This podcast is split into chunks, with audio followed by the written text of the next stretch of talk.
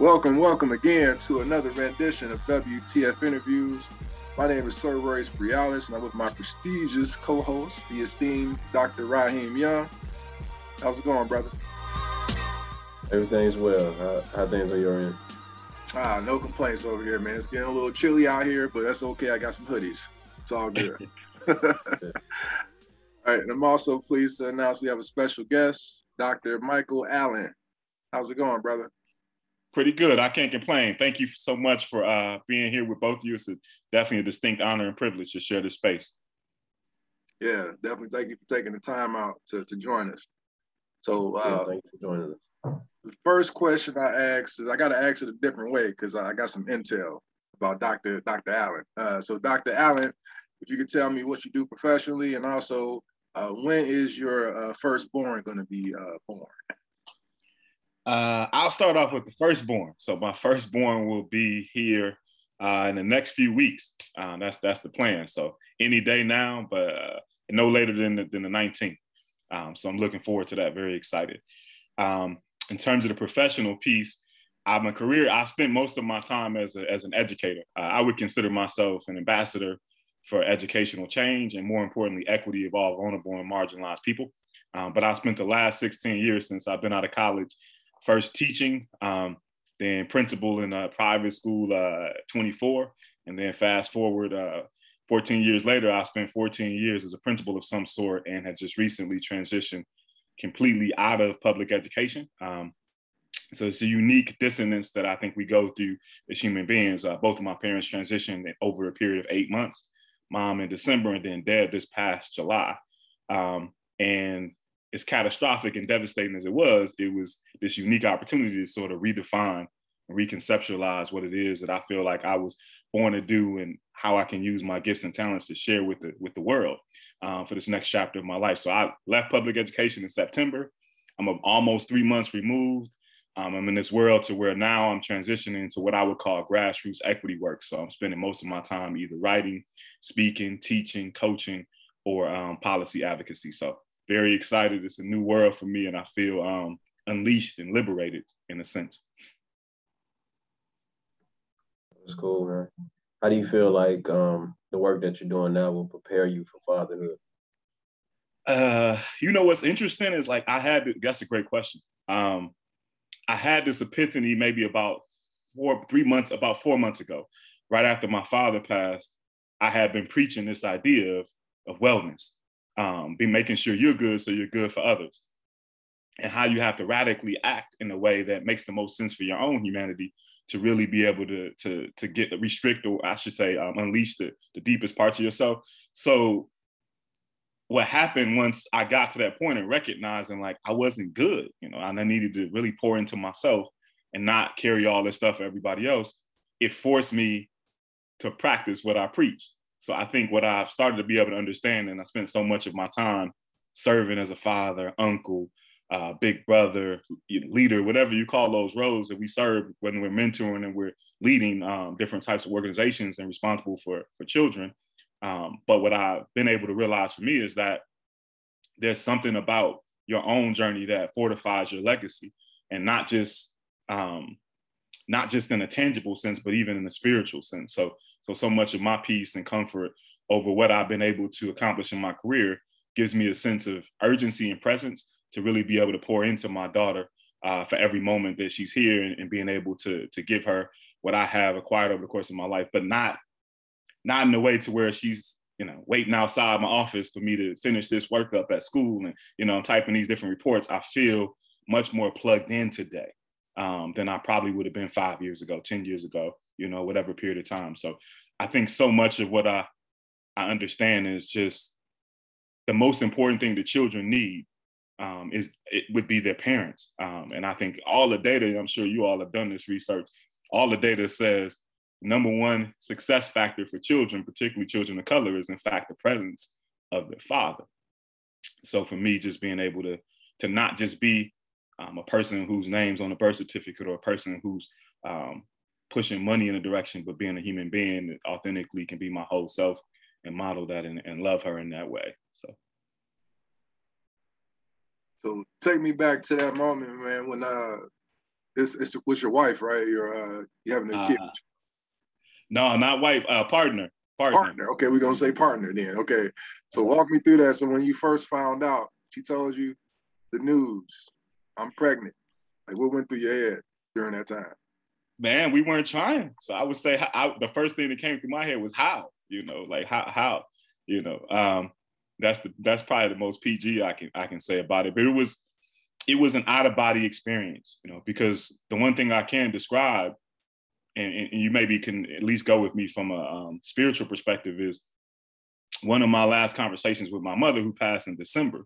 So to give you a context, um, you know, it was it was it was late March, early April when I found out, um, and so um, I, my last conversation with my mom was more just, you know, Michael, you've done all these different things to become this important person and you've made people proud for generations in our family. Go figure out what makes you happy. And so I was like, okay, cool. Um, and I was thinking happiness meant traveling around the country. You know, I was thinking of going to Europe like James Baldwin and traveling around the globe in, in, in a unique way.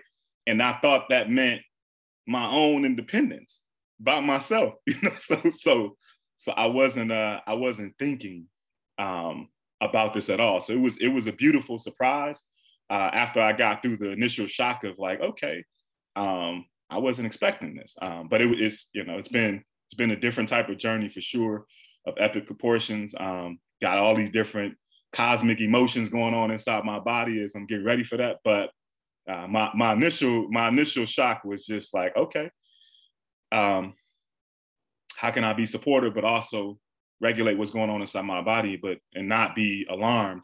I think oftentimes when you get surprises in life that you aren't prepared for, you can get defensive. So I, I was just really trying to stay focused on understanding to even most people don't know that it's really, really hard to have a baby. It's really, really hard to conceive a child. And so, and recognizing that that's what happened in this moment, I kind of had to embrace that and just live in that space for a minute. So.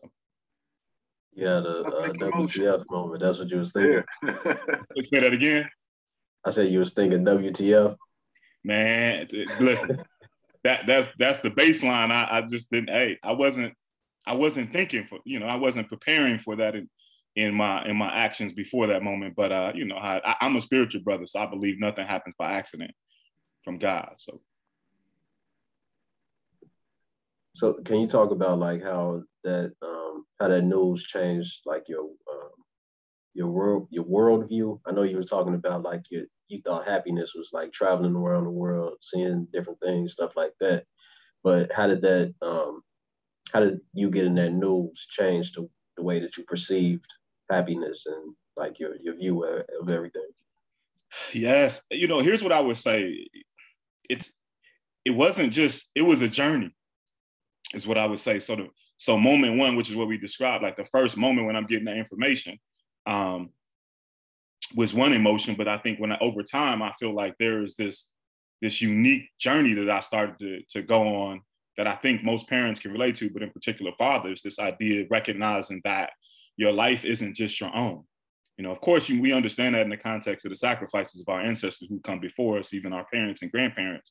But I think what there was this deep and keen ability to sort of recognize that you know, all the things that I've done and haven't done, and all the things that I represent, isn't just me. Um, there's there's there's something else, a part of my legacy. There's a part of that's interconnected to what I do and don't do. Um, so there was a sense of um, peace that came with recognizing, okay, it, you, you're passing on the proverbial baton in a sense, right? In terms of who you are, your, your, your literal DNA. But there's another part of me that feels like that spark or that fire that you have inside of you to motivate you to do things. It just kind of got a bit a bit bigger, um, and recognizing that my why wasn't just about what I saw for myself. It was also about um, the things that'll come after me, the things that are, are bigger than my consciousness. And so I just felt like I was a bit more fortified and centered with the universe and recognizing that I'm more than than what I've been able to deal with and see over the course of my life. But there's a bigger, larger scale of impact that we have with our opportunity to be on this planet and share our gifts. So that was probably, you know, and, and I, again, I would describe it as a journey. Obviously, you know, on on day one, I was feeling something. It was a bit of a panic. Um, on week one, it's like, okay, I'm getting my mind around this. By month one, I'm starting to feel authentic excitement. Um, and where I'm at now is like, it's I just I just need her to be here. Like I'm ready for her to be here already. Like if I could just take her out, then I would just go. I would be good with that. But I'm I'm ready for her to be here um, and love on her. So yeah. So um, yeah, for quick condolences, man. For you know, you say you lost your mom and your dad recently. Um, talk to us about your dad for a second. What was he like? What was your relationship like with uh, with your father?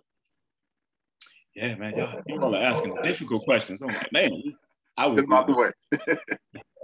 yeah, exactly. That's the great thing. You just get out the way. So, so what's interesting is there was a preparation process for my mom. Um, I'll ease into the dead question. There was a preparation process for my mom, who we knew had been battling cancer for a couple of years, and then we got the word directly from her doctor that she was going into hospice. So we had so much autonomy, my siblings and I, with my mom, and, and had an opportunity for reconciliation, healing, and then building new memories. However, with my father, what uh, what was tough about the transition is just we hadn't had that those conversations. My last my last time that I saw my dad was probably when I was in middle school, and the last time that I talked to him on the phone was probably when I was in college. Uh, a little bit after I had uh, adopted my youngest brother and brought him away to school with me. Um, and so, unlike my mom with my dad, it was sort of this this unique uh, and tumultuous relationship that that started to repair itself just with time and attrition and growth and understanding as I as I made mistakes as a man and understood things differently, I started to say, okay, I can see this a little bit different. But my, my relationship with my father was was so interesting in that one day I stumbled into maybe about 31, 32, that so much of the trauma that comes with um, dysfunction is that you start misdiagnosing connections and feelings with different things. So I never realized that because of my dad's absence, I've spent so much of my life questioning whether or not I was lovable. And that that breakup feeling you get when you you you, you lose you're walking away from a relationship um, with a woman triggered that same. It felt the same as that same uh, absence that my father had. Uh, so it's been been really a journey for me to to heal what uh, was going on with what I was feeling with him. And as I sort of healed that, I started to, I feel like, address some of the things that were dysfunctional about how I perceive love and my value and, and, and, and how I love myself and, and what that meant for other people. But my dad and I weren't really close, um, which which was, as many men could imagine, um, it, it, was it made me angry for a long period of my life. I, I started to transition maybe in my in my 20s because it just was exhausting, right? But by the time I was um, nearing the time to where trying to prepare because I brought both of my parents' eulogy in a sense. Um, and I thought for a second when I was just talking to certain people that my father knew it wasn't just drug addiction, right? That that explain explain why he wasn't there. It was also some direct uh, radical knowledge that he had at some point in his consciousness to say, I have some emotional um, immaturity. I have some dysfunctional ways and I have some things that potentially could cause gra- grave harm to my children. And the best decision I can make as a dad is actually to not be in their lives, to protect them from what I don't have control over. And so I feel like his end of life and transition sort of solidified that reconciliation and healing, that journey that I was on, because I started to see my dad's love in a different light. I started to see him as a human being, his duality in a different way. And it um, just made me full. You know? So but it's a different type of relationship for sure. Um, both of my parents, they both um, struggled with drug addiction once once crack hit the scene in, in, many of our communities in the late 80s, early 90s, um, and they battled that for almost three decades. So.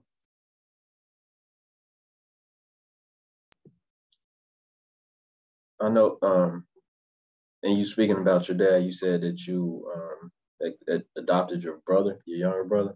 Yes. Can you talk about that experience?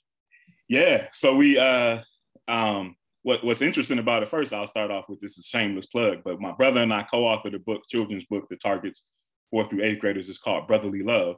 And it essentially details our journey. Um, me, me being halfway through my college career, um, playing football at this uh, um, predominantly white institution in, in Indiana, Valparaiso University. And um, so I'm just wrapped up my freshman year about halfway through sophomore year had finally found the flow, enjoying things, and I'm calling home to brag to, to my younger two brothers and my sister about us, our impending championship that we were getting ready to win the next week. And um, my six, my 15 year old brother at the time, who's a baby, um, five years younger than me, um, sort of just bursted into tears, talking to me about how he was just at this crossroads in life. He was on the verge of dropping out of high school and um, selling drugs and going down that path. And so um, I kind of um, told him kind of haphazardly, not really serious, as, as, serious as you can be as a sophomore, enjoying a life in college. Um, I sort of said if things didn't get worse, worst case scenario, I would come. If things didn't get better, I would come home and uh, and get him and bring him back to school with me. I had no idea what it would look like when I made that statement. His grades got a lot worse um, anyway, and I, I, ended up going back home, um, convincing my mother to sign over guardianship. So I adopted him and enrolled him at the local high school in Valparaiso, Indiana. He was a sophomore in high school when I was a sophomore in college. So the next two and a half years, um, we lived together. So that's what I mean when I say my brother. But he was he's the baby. I'm the second oldest of five. He's the he's the fifth. Um, and so that, what ended up happening after that is it's, it's a unique journey. I, you know, I could go into more detail, but it's you know systemic racism at its at its at its at its worst. Um, him being the only black uh, player athlete at his school, I should say athlete on the football team at the time, um, and, and, and, experiences you can imagine with that isolation in, in Northwest uh, Indiana. So. And you say you were at Valpo? Valpo, yep. Okay. You're familiar? Yeah, yeah, I am. Yeah, it's a different word. The university's different in a sense though than the city and the, in the surrounding county. Um, but I, I, really didn't have any complaints. Um, but I, I, got a different direct understanding of the community once my brother was there. I, before that, I was just a, a, black football player, so that I was treated as such. It wasn't wasn't bad. It was it was just more like an athlete, you know. So. Did you all have like um, any direct conflicts with each other? Yeah. Uh, let me lean into that a little. So we had a lot of conflicts, but he was a baby brother. So what I will start off with is that uh, Gilbert, who that's his name, Gilbert and I never had one single physical exchange in our entire life, not one, um, because he was so young. He's five years younger, and so I had an older brother who was one year younger. We fought all the time. and I had a sister after me who was about a year and a half younger, and then a, a middle brother in between me and Gilbert. Um, we fought all the time as well. And then he and he and uh, Gilbert fought all the time. But between because of the age distance, it didn't make sense. I wasn't putting my hands on somebody who's five years younger than me. That's just disrespectful. Um, and he never he he always treated me with the respect of not just a big brother, but more like a like a father. Um, so he listened to what I had to say to him, respected it. Um, but we did we certainly butt heads when he came to live with me because he was a teenager who wanted to do what teenagers do. And because I wasn't just his cool big brother anymore, now I was his father figure.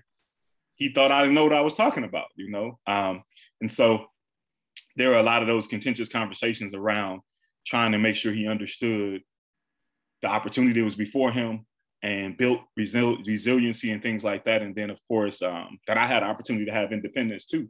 That that made sense for me at that phase of life. So we definitely had a number of verbal exchanges um, but never. I, I, have definitely considered putting my hands on him, but it, I, I felt like it wasn't the appropriate thing in the situation. Right, it wasn't the right response in the situations that we were dealing with. But yeah, we definitely had a number of heated exchanges. Uh, he typically fell into the little brother role, and I fell into the big brother role, but never one single. We, I mean, we didn't even we had never even got into a pushing match, like, you know, which is weird when you have brothers because we fight all all my other brothers. Like we we definitely throw hands. Um, nonstop. yeah, so it was kind of like you had a training, uh, a fatherhood training program right there with your brother already. So yeah, helped you. Uh, it's going to help you with your daughter, like when she gets here. I hope so, man. I hope so. I just think it's it's always different with girls, right? Yeah. It's a different part. You can say no much easier and mean it to to a boy, but with a daughter, it's like you got to practice your game face. Um, so I'm practicing already. You know. Yeah, she gonna hit you with them googly eyes though. You already know yeah, and, I, have had, I, I, definitely feel like I, have dated women with children um, and daughters, and so I and I consider them like like family as well. And so I've had a little bit of practice, but it's it's just slightly different when you're thinking of your own. So, so you mentioned um, your dad not being really a big part of your life growing up, um, could you speak to maybe one or two role models that stepped up in that role? Man, yeah, too too many to mention all of them. So here, as you can imagine, I just there's no man, particularly black men, uh, man that can make it to to do anything productive and successful without having some man who served in that role as a surrogate. Um, I would say two to stand out to me, probably the, one of the biggest ones that seem to redefine how I saw myself as a black man is this man uh, named Reggie Johnson. So he was uh, he was one of my closest friends. He and his my son, his son and I were in the same grade level from middle school all the way through. We were close friends all the way through through high school. Um, and so he would um, he was our basketball coach for AAU, football coach, all that kind of stuff. And you know, of course, we slept at his house. We ride in his cars all across the country.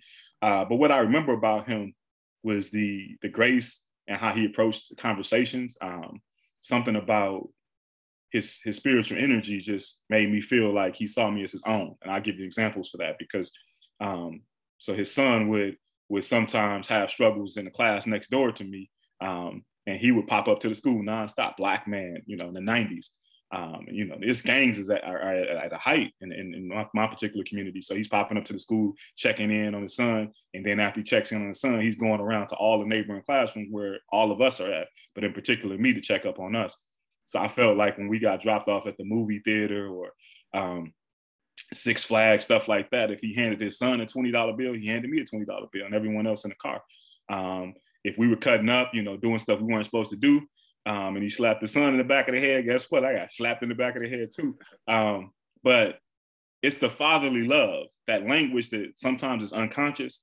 Um, I never really had that before that experience, and not not with somebody who who saw more than in one aspect of who I was. Like I felt like he he could he could certainly push me to think bigger bigger than my community, but he also could hold me accountable to make sure I understood that I might be good, but I ain't better than the world.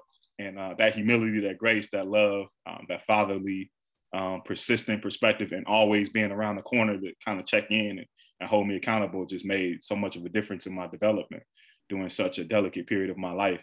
Um, I would say he's a huge one, and then I'll, I'll fast forward and say uh, this black man named Reverend Dr. Greg- Gregory Jones, uh, professor, black uh, radical professor, like Jeremiah Wright type of professor uh, in Cornel West, brother, um, was a theology teacher at Valparaiso, and he he actually baptized my brother.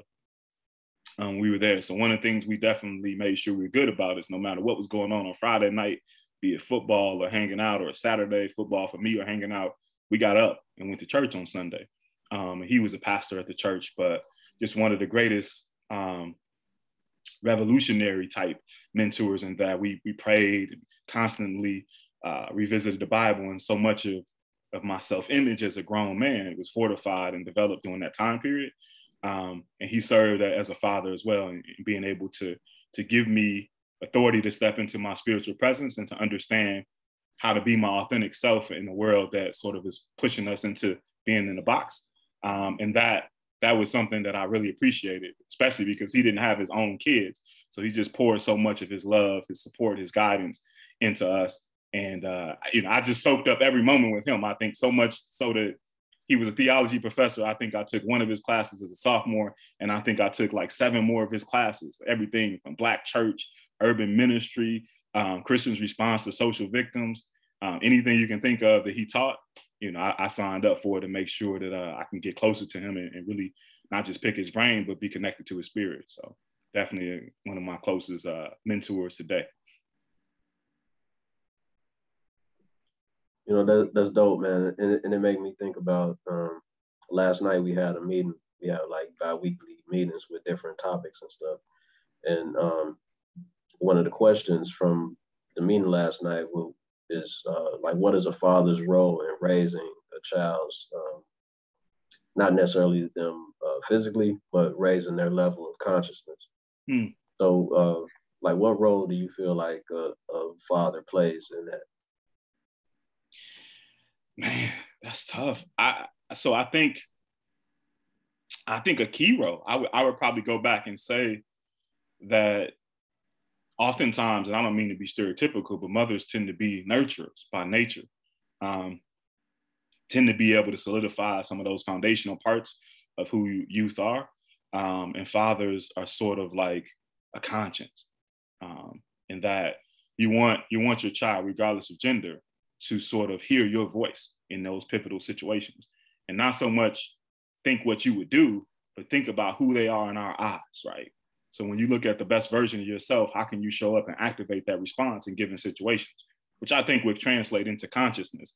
But yeah, everything from making sure we build a foundation about who they are and knowing that they're loved and they're protected and they're safe all the time in our arms, but also in the world in relationship to us, but preparing them in a wise way around the different things that they're going to encounter in a country like ours and the world like ours, especially uh, being people of color, but never losing sight of their gift, like this this hopeful part of them that's created and unique, and being able to measure that. Um, and that consciousness again i would come back to maybe from a social perspective of recognizing that always center yourself in proximity to the rest of the world and the universe and never believe solely what they're telling you about yourself but also trust the instincts that you have inside of you um, that are bigger than what other people can sometimes understand but become a critical consumer is something becoming a critical consumer is something i think is pivotal for for fathers to teach their children not that mothers can't do it but i do think many dads naturally lean into that role. We, we're always thinking, okay, cool. I take this job, it means this, this, and this. And what is it that I'm missing? There's all those things that are naturally instinctual for many men. Um, and I do think centering that level of consciousness and giving it to children, again, regardless of gender, is, is a natural role that many men fall into, much like a mother falls into the nurturing role. Yeah, a perfect example that uh, was a a, a kind of a, a, point I made yesterday on, that same call was uh, in Boyz n the Hood when uh, Ricky got killed. You know, they went to go retaliate, and Trey got in the car, but then Trey said, uh, "Open the door. I don't want to be here." That was his probably because his dad instilled that in him. You know, those yep. conversations he had with his dad, cutting his hair. Uh, but the other kid, other uh, guys in the car didn't have their dads. Yep. So they didn't have that inner voice you know, that inner consciousness that uh, Dr. Young was talking about. So I think, uh, yeah, have, having that father figure, uh, that voice, just to be in your head, like uh, when you're doing something that you ain't supposed to be doing. Uh, yeah, it's important. Exactly. Exactly. Yeah. Uh, the next question I had was really a question I already asked. You kind of gave an answer to it already, uh, Dr. Michael, uh, and it was a good one. I'm gonna read it to you. You said, uh, I said, uh, what does fatherhood mean to you? And uh, you said uh, it's uh, one of the greatest ways to give back to humanity. It's submission, vulnerability, vision, balance, and service wrapped into one person. That's good. So can you Thank elaborate you. on more? uh, yeah, I just think there is no better way to give back to the universe um, than to than to than to literally give back your your child, your legacy. Um, but what I what we never really quite understand as human beings if we're not careful to slow down and lean into the presence. So I'm a really big proponent of like mindfulness, meditation practices, um, and therapy, for example, just being able to center yourself and recognize that any moment you have to be willing to risk who you are for what you hope to become. And what better way to look into the mirror or look into the eyes of your child and see a reflection of yourself, not as how you see yourself, but as they see you right? And then what is that? And being a, a critical consumer of that. So, okay, so I saw myself as this kind of man. Fathers, we deal with this when we're having daughters, right? All those things we know we weren't supposed to be doing in proximity to women when we're in our teenage years, in our 20s, and you know, some of us even into our 30s, you suddenly have that, you know, oh, you know what thought process when you're having a daughter. Like, am I getting ready to pay for my actions? But I do think when you think about what has to happen for a person to be a well-regulated adult for their child. Um, it is this delicate dance. You know, you're thinking about where you come from, what you represent, what you're trying to represent, um, what it means to love, and what it means to be loved, and how you represent and, and, and deal with that in a way that that causes um, the perfect storm for your child. So I just think when you, one thing I recognize when my mom passed for the first time is that, you know, even though I live in a world that has told me that I'm a black man and I'm heterosexual and um, and, and I'm accomplished and I'm educated and I'm all these things, at my deepest level, I'm just light that's been able to occupy this body for a certain portion of time. And there's a responsibility that comes with that that's deeper than me, my own thoughts, my own actions, but I have to understand that. And I feel like when you cross the threshold of being a father, your consciousness and your understanding of that is different.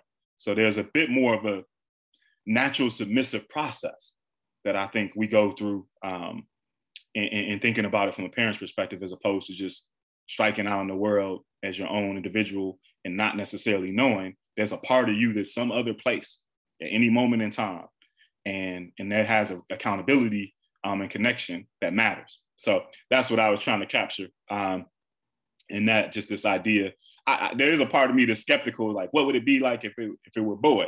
Like if I knew I were having a boy as opposed to a girl, you know, I don't know. But but but I do think fatherhood itself, it does, no doubt. Um, I feel like um, settle down, man. Like there's roots that go a little bit deeper into the soil um, as your father. Whereas you know, I, I think to some degree they feel surface level before you're connected in that way. That that's my thoughts. I'm no, I don't know if you brothers agree with that, but those are my my thoughts about that part. No, for sure, man. Like uh, you dropped a hell of a bomb, and like what you were saying, as far as like your kids, um, not necessarily seeing yourself the way that you see yourself, mm. but seeing yourself the way that your children see. Mm-hmm. Um, a lot of times, like the way that we see ourselves is based on like ego and pride and all that type of stuff. But if you really like want to see or know who you really are, is those relationships. You know, that's that's where you learn who you are through those relationships, and then you work on yourself based on that. So uh, I feel you, man. I, I, like that. I like that. I think it no is problem. a difference, man, having a daughter uh, opposed to having a son. Uh, I'll give you my experience. I had my son first, uh, but when I had my daughter, I kind of felt like uh, I don't know, it was like a caveman, uh, barbarian trait came out. I don't know what it is, but it's like a extra sense of like I gotta be on point I got to be like a, a, warrior for her, you mm. know, because uh, you know she gonna look for somebody, and it might be somebody that's similar to me, you know, based on how I, I treat my daughter. So uh, you're gonna see it, man. When, you, when when she get here, it's gonna it's gonna hit you like a ton of bricks, man. I guess. yeah, see it, man. I, I, I feel it coming. I feel it yeah. coming. Yeah. So what have you done uh, to prepare for this uh, momentous occasion that is uh, your daughter? Yeah, it's been the biggest thing I feel like I've tried to do is just um, think about what it means to be a support. So, so a lot of times, as as men, particularly men of color um, that are thrust into leadership, like we, you know, both of you brothers are leaders. It's it's clear through your through your authority and your presence. Um, but similar to me, I imagine you didn't ask for it. Like we weren't in line saying, "Hey, who wants to come up here and get all this responsibility to be a leader?" And then we raised our hand and got pulled up there. It was like we were we were kind of trying to dip down and get out of it, and they still pulled us to the front. Um, I think what I've started to learn with spending so much of my life, I mean, I don't really even remember a time where I wasn't expected to be a leader. Um, but what I've started to do since I found out about her is determine what it means to be supportive. Like, what does that really look like? Instead of being the person who's always facilitating proactively everything, what does it look like to be supportive? So to see, and for, for me, I think that means like, how can I see her as she is, as opposed to what I want her to be? And and what does that mean for me as a person who's always been a go-getter, you know, a person who can facilitate everything. But what does that mean for me to step back and say, okay, cool, she needs me to help her connect these two dots as opposed to show her the whole board. Um, so I feel like I've I've started to, you know, I, have learned that just from from trying to figure out what it means to support a woman through pregnancy. Um, it's just a different process than ever trying to support a woman before that. Um, but also um, meditating a bit more, being more lost in in my thoughts. So I have this saying that I developed over the last couple of months is be forever transformed by the beauty of the present. So, this idea that I don't need to worry about what's on my phone. I don't need to worry about the email. I don't need to worry about all that stuff. I need to worry about the fact that I believe my God has blessed me to, to share the presence with two other melanated brothers who are trying to make the universe better. And that's all that matters in this moment. So that presence in this space has a direct transfer and preparation to being a father. Like, so being able to know, like, all right, the rest of the world doesn't matter right now because I'm I'm yours and you're mine. And let's figure out how to get through this situation. I've always I, I've been flirting with that for some years, but I think the level of presence and engagement that I've been starting to tap into through meditation and and um, just kind of um, reflecting and being introspective um, has given has given me some sense of, of peace and preparation for her. Um, and then also this idea of like reconceptualizing how I see spirituality. So the more I'm, I'm, I'm a bit of a sociologist and a historian that has um, a humanitarian feel to it. So, so I like thinking about Christianity and proximity to, to Western development, but also spirituality separate from the religious part of Christianity and thinking about what that means for me as a Black man. Um, and how does that influence my ability to prepare myself for my for my child so when i'm having discussions about what does it mean to have faith um, how can i center my authentic self separate from what i've been indoctrinated into believing in the religious sense and that like man I, I, i'm spiritual and i believe in god i consider myself a christian but i'm not religious and that all those things that sort of allow us to find ourselves standing on heels when everybody else is standing at the, at the bottom I don't really believe in that. I think we were created to to lift each other up, not to judge each other. Uh, we were created to love each other, not to hate. And so there's been a lot of time as I prepare myself, not just to be a father, but to, to be a father, well, a girl dad, right? Um, to where I'm thinking like, okay, what's the emotions that I have struggled with being able to express out loud, even to myself, right? What's the emotions that I've struggled with being able to express out loud in relation to my family? and then what's the emotions that I struggle with being able to express out loud in public, and what does that have to do with what I've been taught about what it means to be a man, um, and how how do I feel about that? So some of those things are going on and, looking at and reconceptualizing just my own masculine identity, and and thinking about the implications for my for my daughter who who could be whatever kind of person um, that she wants to be and, and just wanting to do the best with being able to expose her to that. So, so much of what I feel like I've been going through is just constantly pushing myself to say, you know, who am I? How do I know? Um, and then what does that mean for for me as I try to continue to grow into the best version of myself? But I but I do like my biggest one over the last couple months is like is that saying um, be forever transformed by the beauty of the present. You know, just giving your whole self to that moment, not getting too caught up on the stuff to come or the stuff that has happened to you. It just doesn't matter as much as we sometimes give the credence and weight to it.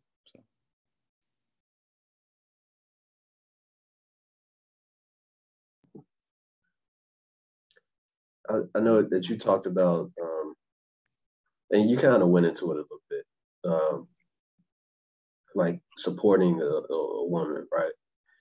Um, can you talk about what in that support you've learned about yourself and um, how you were able to grow spiritually from that? I know you you did kind of talk about it, but yeah, I mean, I think I, I think husbands sort of can relate to this. I, I, a lot of men who who are in marriages that are successful, um, and, that that that definition changes by the day, right?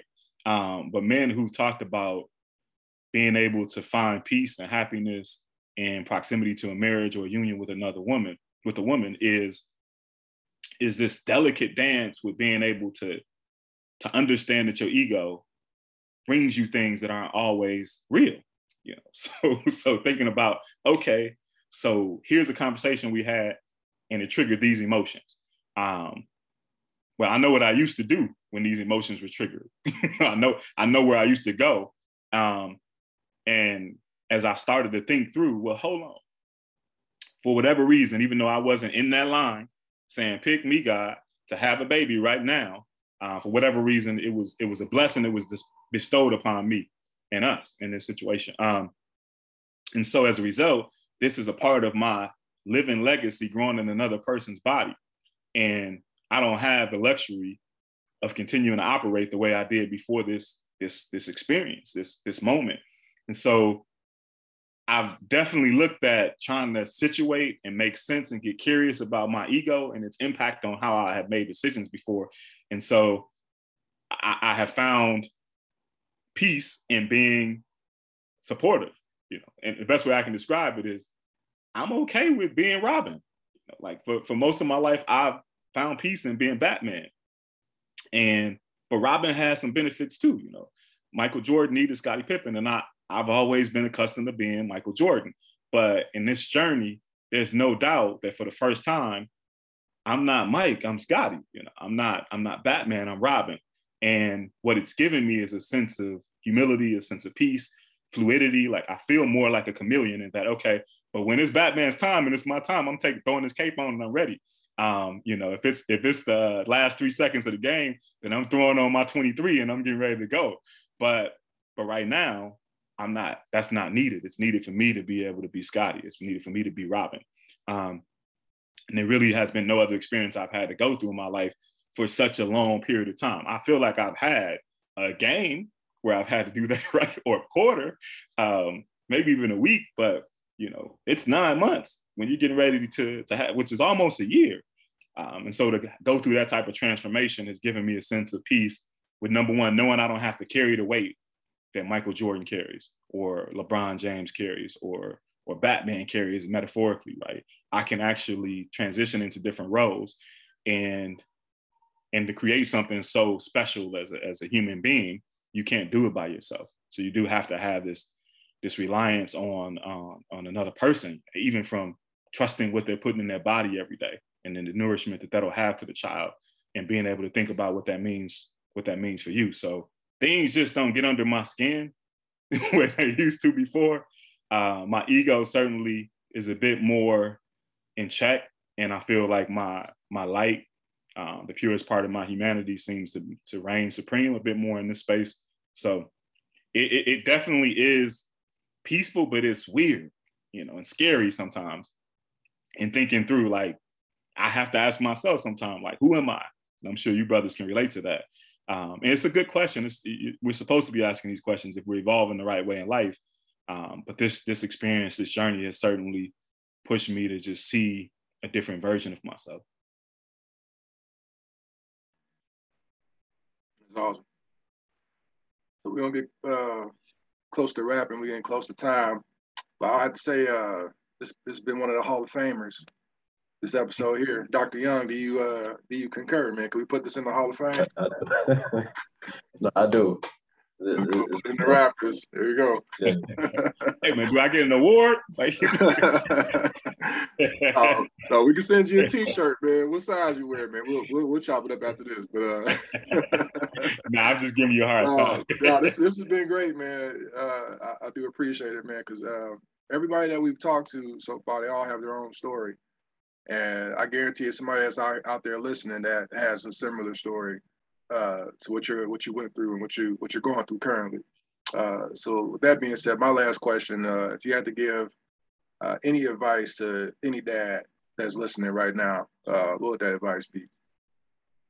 Um, man, ask me in a year. Um, here's what I will say though, and I, will I'll combine this from from my my um, informal experience with being a father to thousands of kids as, as an educator, and then also transitioning this into my own right now. Um, the best gift that I think any dad can give to their child is just giving themselves permission to be the best authentic version of them of themselves. Um, don't restrict emotions to fit into a stereotypical box, but just be the best version of yourself and trust your instincts in that moment. So there is a time to cry with your child. It is a time to cry um, in front of your child. Um, there is a time to to provide various forms of love and support to to the people who you love and care about, um, and always try to make the most of the moment. So that would probably be my advice: is you know when they're the, when the dads who seem to stand out to me as an educator and that have stood out to me when I was a you know a young person trying to navigate through and and have made quite the impression on me. What what I see as being consistent is that they somehow knew to be who they were, to stay true to who they were, but always remove the barriers and express their emotions unfiltered to their kids. And that I think transcends uh, one's own identity and being able to center itself in a real way in the world. We don't have to hide behind what people have told us we need to be. We just need to be the best version of ourselves for the people that we love and care about. And that's that's what I think it really means to be a father. It's not just providing. It's in spite of providing, you have to also provide you, not just your resources and money, but your presence. Um, and that is emotional as well. So that probably be my biggest advice is, you know, be able to show your kids all of yourself. Don't restrict it thinking that means you're strong. Like strong means embracing uh, the vulnerability and all the emotions that come with that because they need that too. Good stuff. Okay, so I, I, guess my last question would be if you could, um, if you can go back in time to your 18, 19 year old self, what advice would you give him? Man, that's tough. You brothers, we, you need to take this show on the road, man. This is this is ready to take national uh, attention for sure. Um, if I could go back and talk to my 18, 19 year old self, what would I tell him? I would probably tell him there is no reason to think that fear is real. Um, nothing can stop you from being what you were born to do, except for you. Um, and so um, just feel fear, do it anyway, but recognize the things that matter today are just small fractions of what you'll become when you look back over the, the sum total of your life or 10 years from now, 20 years from now. So I think at 19 and 18, we're wrestling with too much of what other people think about us and never really realizing you are a part of something special because you're created that way. And everything you need to accomplish what you're supposed to become is already in you. Um, so you don't have to be afraid of, of how something that's adverse could affect your life and your future. Everything will work together for your good, but you have to trust and live in that and, live an unapologetic life um, and be true to who you are at your core, which sometimes you don't know in a moment, but you have to trust that but don't get too caught up about other people's impressions of you and don't let fear um, become more real than it than it should be.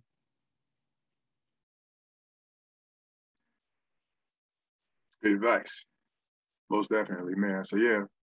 Uh, with that being said we're gonna go ahead and wrap it. Uh, again uh, thank you uh, dr allen for taking the time out to, to to share what you've shared man. It's been it's been a great episode same here, man. Let me know if there's anything I can do. I know you all are doing a lot of work in the Chicagoland area, so let's definitely um, connect after. Sure, and don't hang up. Don't hang up, man. We're gonna do a little post game. Thanks for doing. My pleasure. All right, so again, for myself, Sir Royce Brialis, for Dr. Raheem Young, and for Dr. Uh, Michael Allen, thank you again for listening to WTF interviews and stay tuned for further announcements.